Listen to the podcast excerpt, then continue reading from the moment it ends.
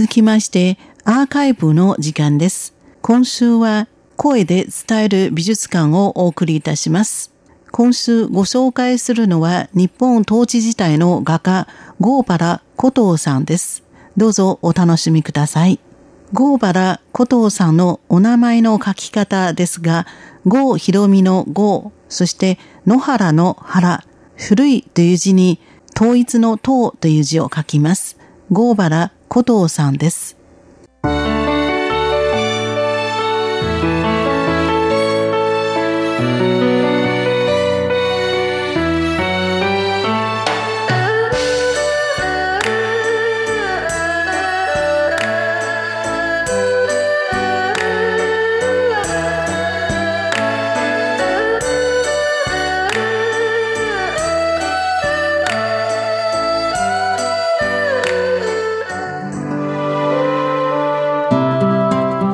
郷原古藤は台湾における東洋画すなわち日本画の教師でした。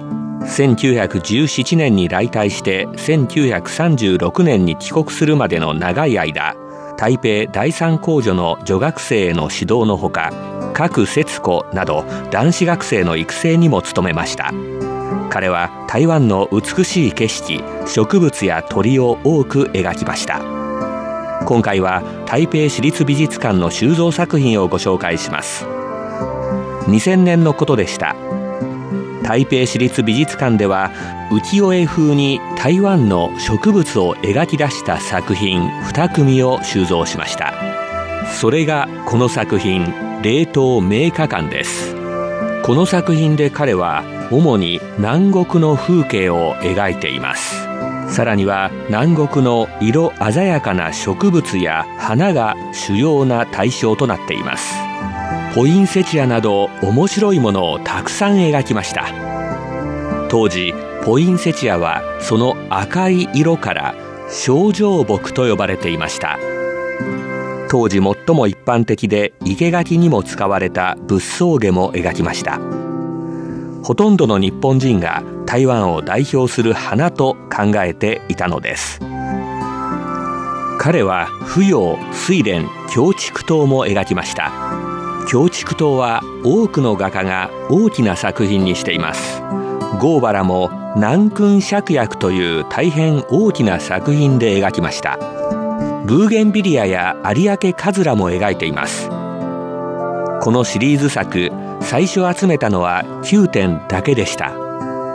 その後日本の長野県に住むゴーバラの家族がこれらの作品が台湾で収蔵されていることを知ったのです。そして冷凍名画館の表紙を台北市立美術館に寄贈してくれました。こうして作品の表紙も揃いました。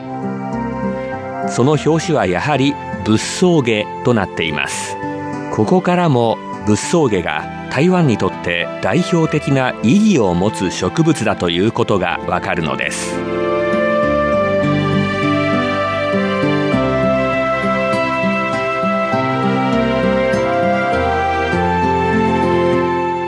続いては台北名所12景。表紙になっているのは第三工女の学生です。傘を持つモダンな姿。2人は西洋風の洒落た靴を履いています。観音山台北橋龍山寺のほか現在の水道局博物館。さらにペイ島当時の総督府とその周辺です。そして1916年にできた新公園新公園の博物館を描いています。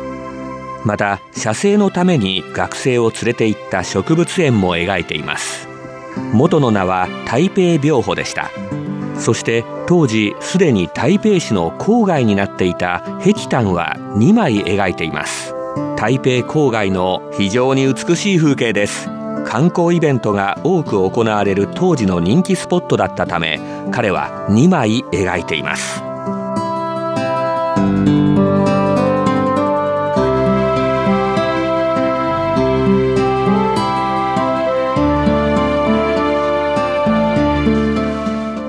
ややスケールの大きい作品は台湾三階屏風です。全部で4枚。まず1930年に描かれた農耕大観。それから1931年の北韓土町。さらに1934年の木霊舞台はアリ山。左手に描かれた神木。そして右側では岩の上に台湾ザルが描かれています。素晴らしい作品ですが見るには目を凝らさなければなりません。最後は1935年の内太郎湖です。水墨画が主でまず水墨画にして日本に帰ってから着色しました。材料はアズライトなどを用いて色鮮やかな作品に仕上げています。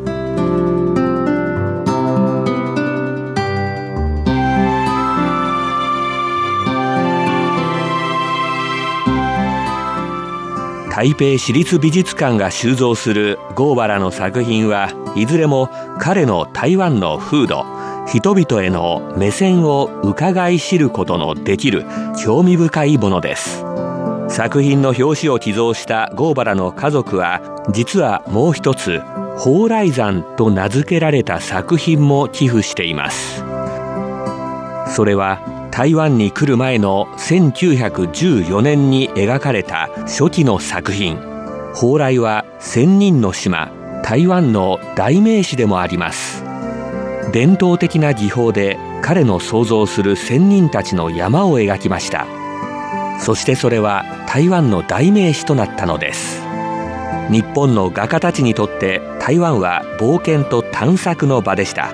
後にそれはふるさととなり帰国してからはさらに忘れることのできない桃源郷となったのです。